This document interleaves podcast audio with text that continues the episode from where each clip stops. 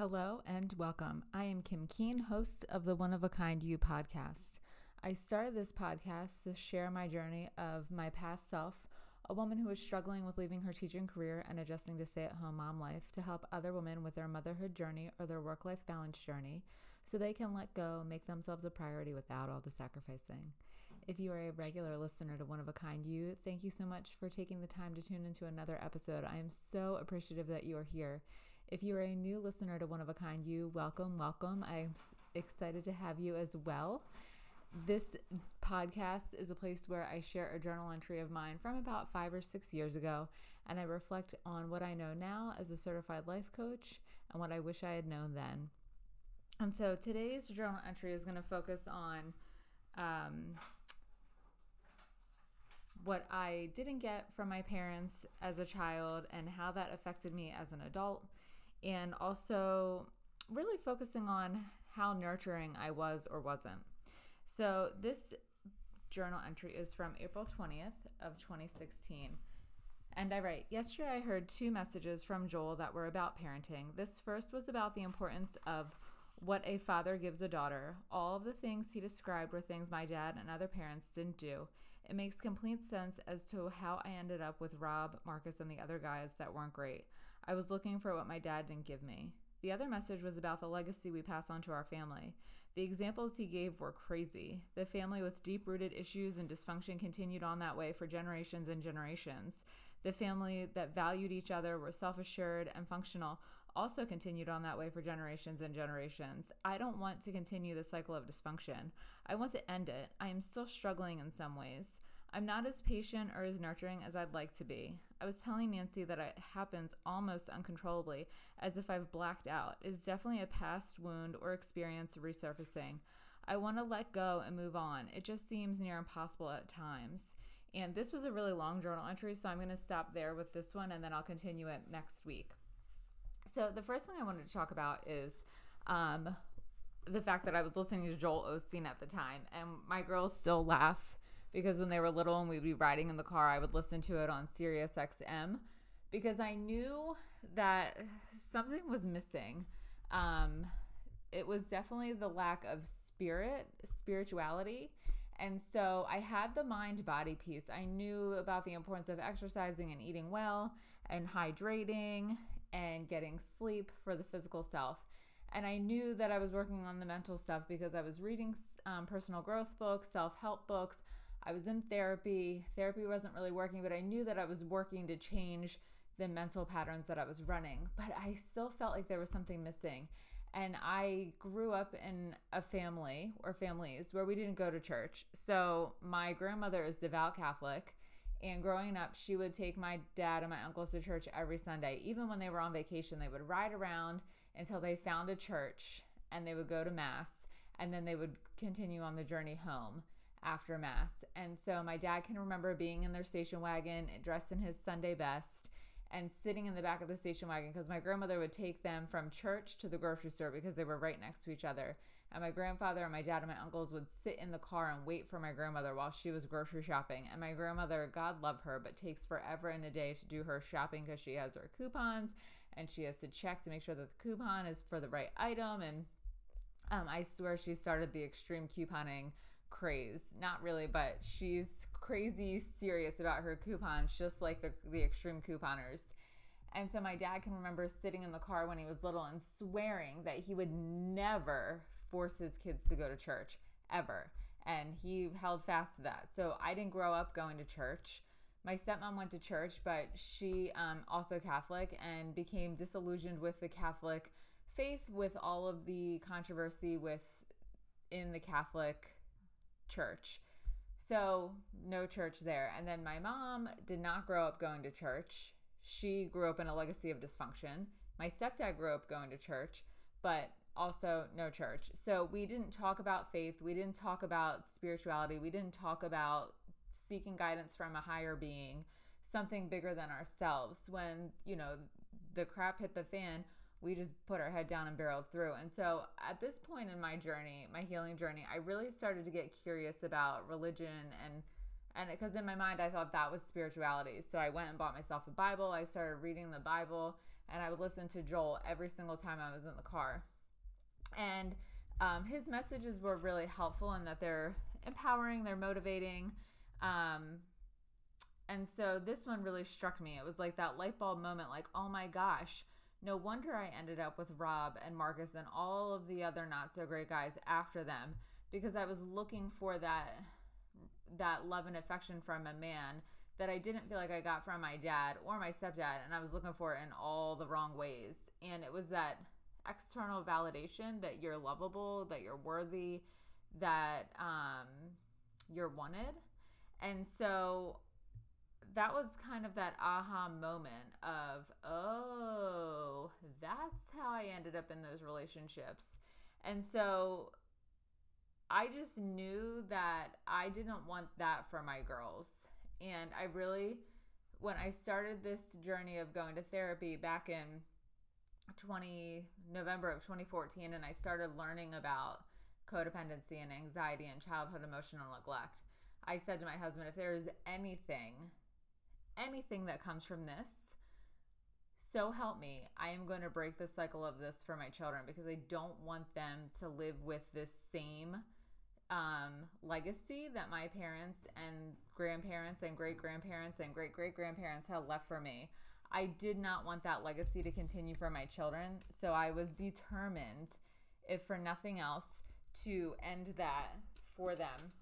And, um, but that meant I had to do a lot of work um, on my own self.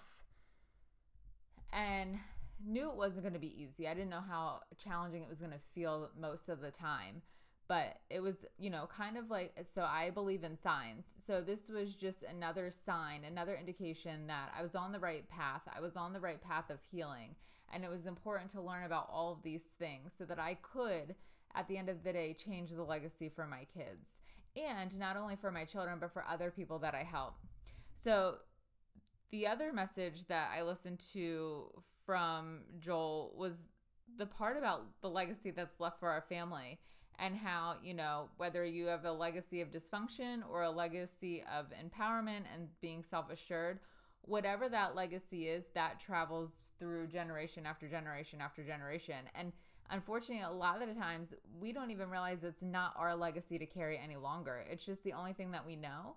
And it's scary to go to what we don't know. So sometimes the unknown is scarier than what is known.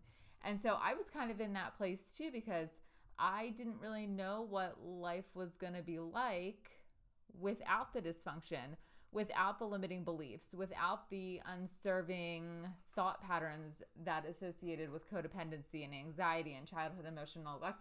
I didn't know what life looked like on the other side of that. And that was terrifying for me because it felt horrible and really bad as I was going through the healing journey. And I just thought, goodness, if it gets any worse than this, I don't know if I can take this. I don't know how long I can go on like this. And so I really was struggling to break that legacy of dysfunction in this moment because I was so hyper focused on the dysfunction.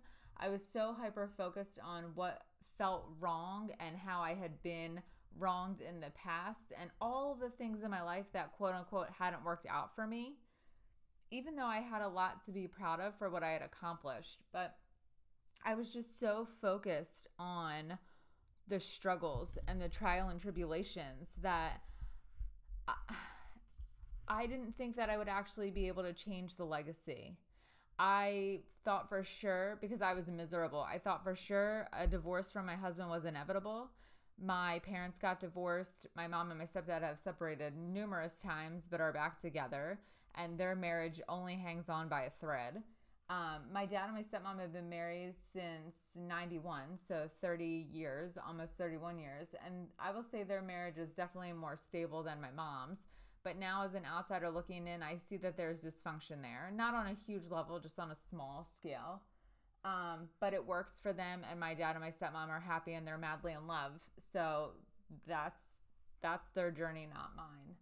Um, and they don't even see what I see. And I think I just see it because I'm over aware and I have the awareness of life coaching and patterns and control what we can and cannot control and all of those things and they don't have that awareness but anyhow um and so i really just thought that on some level i was doomed to repeat what had been repeated for me from generation and generation and generation and it was really overwhelming to figure out how to stop the dysfunction how to stop the legacy in its tracks and create a new cycle and what I realized is that the first step in doing that was actually to have the awareness that there was this dysfunction there and seeing how it impacted my grandparents, my great grandparents. I didn't know my great grandparents um, on my mom's side, I didn't really know her parents. But listening to the stories that she's told, listening to the stories that my aunts have told, seeing the things that my uncles have been through from a distance because my mom um, was in the foster care system from the age of 10 until 18 and so were her siblings. And so there isn't this strong family connection between them. But there are times, I would say maybe once every 20 years, where um, she has an interaction with one of the brothers or one of the sisters. There um, is one sister that she's incredibly close with and that I'm also very close with, and then another sister who is somewhat close. Um, that we see more often. But generally, uh, looking out, looking from where my perspective is, I can see how my mom's siblings are continuing the legacy of dysfunction. I can see how their kids are continuing the legacy of dysfunction. And so, really, just understanding that we do have the power to make the change and that we're not helpless with the things that are happening to us or have happened to us or that are currently happening. And so that was the the big thing for me was was having that awareness like oh okay this is why i feel the way that i feel. This is why i think the way that i think. This is why the way you know why i act the way that i act it all stems from childhood experiences it all ex, you know extends from beliefs that have been handed down to me from my parents and what they've learned from their parents and on and on and on and recognizing that I didn't necessarily want to continue those beliefs. I didn't want to necessarily um, continue the cycle of dysfunction. I wanted to, if anything, take it as a positive instead of looking at it as a negative. Because in this moment, it was all a negative. It was so overwhelmingly suffocating to know all of the trauma that I had experienced and previous generations had experienced and how it was impacting me in the current moment. And I just was being crushed by the weight of it. I could not get past it. And if you're a regular listener, you hear, you know, journal after journal after journal entry of being fixated on it and not really being able to move past it. And the beliefs, the fixation on the past and the trauma was not allowing me to move forward. So it was really about a matter of saying, okay, these things happened what am I going to take from these experiences? Am I going to take the woe is me card or am I going to take, oh my gosh, this is what I learned from these experiences and this it got me to here. And I really needed to take the second option of the okay, this is what I learned from these experiences. This is all that these experiences have, experiences have given to me. I am not a victim because I am choosing how I'm moving forward and it it relates into the next thing where you know I talk about not being as patient or as nurturing as I'd like to be, and in the moments where things felt out of hand, um, I did. It was literally like I almost blacked out, and the story that comes to my mind is like it's heart wrenching for me to even think about it now. But my girls were in daycare, and it was their Halloween parade after hours, and we lived only ten minutes from daycare. So I made their costumes that year. I made these gorgeous peacock costumes and was so proud of them. And we get to the parade, and my daughter Lily, who is usually very outgoing, would not would not leave my side. Then and was fussing and carrying on, and then and man, she's been at this daycare since she was two, and now she's five. So it's not like she just started there. She had been there for years. She knew all the teachers Little Miss Social Butterfly when I wasn't around and my husband wasn't around. And so because she started freaking out, then Casey at the time, who was only two, also started freaking out. And neither of them wanted to go for the parade. And the parents were supposed to stand on the side and the kids were supposed to walk around with the teachers. And when I was so embarrassed because my girls were the only girls misbehaving and not getting into line for the parade and having a meltdown. And then, so when we get in the car, I completely lost it and I shamed them so bad. I did this for you, and this is how you act. You acted ungrateful. I never again am I doing anything for you special. We'll never do anything special. And it was because I used the costumes as a vehicle to get my needs met. And I was not feeling significant. I was not feeling um, connected. I was not feeling any sense of certainty. And for me, when things get tough, when you know what hits the fan, the things that I want to feel are significance and certainty. Those are the two things that I need. And so in that moment, and my husband was just kind of standing there like a deer in the headlights with the kids acting up, wasn't trying to step in and be like, oh, can I give you a hand? Get in the car, it wasn't saying anything. And so I just felt like it was the world against me. And I often felt that way growing up. So it was totally a trigger response in the moment. And so I was, it was almost like a double edged sword. I was mad that I wasn't appreciated in the moment for all that I had done for the kids. And then I was also mad at myself for shaming them because at this time I knew how impactful, negatively impactful shaming someone could be because I I was living the effects of being shamed. And so it was just in this moment, this utter sense of disappointment in myself and the situation. And of course, I would still do anything for my kids. I still make their costumes, but it was this wounded inner child. It was this all this triggered um, energy that had been brought up. It took me back to being a little kid and not feeling like I mattered. It took me back to being a little kid and made me feel like no one cared and that I was it was me against the world. And so this was a a horrible trigger and so really I needed to recognize that um it this situation wasn't that. This situation was not me against the world with, you know, over a Halloween costume and a Halloween parade. In that moment, if my trauma brain felt like it was, but it really wasn't. And so in that moment, I needed to learn how to just pause. I needed to learn how to pause and take a breath so that I could actually process the situation more from a grounded place than this irrational place of, you know, telling myself a story that wasn't true. And so then that way I could move forward in an empowered way and just say, okay, girls, that's fine that you don't want to walk in the parade. We'll wait for everyone to come back here and then you can have cupcakes with the rest of the kids. And at the end of the day, was that a big deal? No, it wasn't. But for me, it felt like in that moment when it felt like they were being brats, that was more than I could handle. But plus, two, it was because I had this image in my mind of what life should be like. And it was if there's nothing, no drama, no um, rocking the boat, so to speak, and my kids are well behaved, then people will see me as someone who is not dysfunctional, someone who is not struggling with past trauma and doing inner work to heal all of that trauma. It I wanted them to think that I was a normal, I say normal loosely. Um, I wanted them to think that there was nothing wrong and that life was good for me and I had it all together and I wasn't this dysfunctional person in a massive amount of pain. And so uh, looking back now, it's like, Kim, that is so not real life. That's not even a realistic thing. Everybody has some sort of obstacle or challenge, whether it's as severe as mine or not. Everyone has something. There is not one person on this planet who has nothing that's ever happened to them.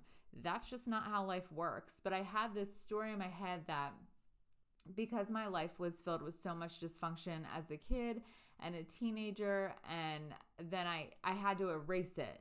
It could no dysfunction, no drama, no challenges, no obstacles could exist. And then that meant that things were okay and I had made it. And that's the farthest thing from the truth there's always going to be a challenge. There's always going to be an obstacle. I mean, even this morning, um, getting the kids ready for school, our kitchen is kind of tiny and it needs to be reconfigured. And we're in the process of working with a designer to make that happen within the next year. But our house is very, very old. It's 300 years old. And so we're just getting settled in and we're still getting adjusted to things. And we had to have the refrigerator line fixed because it was leaking into the basement. And so um, once it was fixed, the water pressure from the water dispenser on the refrigerator was normal. And then this morning, it was not normal. It's very light. And so my husband said, um, you know, the water pressure isn't right. And I'm like, well, that's not good because that means we either need a new well dug or we need our house repiped. So he said it three more times, and I could feel myself starting to get frustrated. And I kind of snapped a little bit. I'm like, okay, B, what what do you want from me? I I can't fix the water pressure. I'm like, I'm calling the plumber today for have him come take a look at the other things. And he was like, well, just add it to the list. Okay, not a problem. And so I recognized that I started to feel a little overwhelmed because I have Casey talking, I have Lily who I'm trying to get moving because we have to get out the door to get to school he's, you know, telling me repeatedly about the water. I'm trying to get the animals fed. I'm also trying to eat my own breakfast. And it was just too many things going on. And so in that moment, I just needed to stop. I just needed to pause and I just needed to breathe. So I could get that trauma response, that trigger response back down because I am not in survival mode. There was no lion chasing me, no saber tooth tiger chasing me. I, there was no immediate threat of danger he was just probably overwhelmed too because to move into this house has been overwhelming for him and he's probably thinking oh gosh not something else. So it's just a matter of being able to manage things in the moment as they come up and a lot of times we get into a reactive mode at least i have gotten into reactive mode and so i've tried to get to a place of being more proactive with managing my awareness and how i'm responding to situations and the meaning i'm giving to them and how I'm just taking it all in through my filter of life. And so that then gives me the opportunity to say, okay, I'm going to respond to this situation in this way, and this is what it means, and this is how we're moving forward. And it doesn't always happen. It's still not always an automatic response to take a proactive approach, but it is more so now than it was back in April of 2016 because now the awareness is there. So I hope that you found today's episode helpful. If you did, please feel free to share with a friend. The more the merrier. And if you would be so kind to take a minute or two to leave a review, I would greatly appreciate it. I read all of the reviews so that I can ensure that I am giving you the content that you're looking for that will be the most helpful and beneficial to you since you take the time to listen to one of a kind you. I want to make sure that I am giving you exactly what you're looking for. So I just want to thank you again so much from the bottom of my heart for taking the time to tune in. I hope you have a wonderful new year and I will see you in 2020.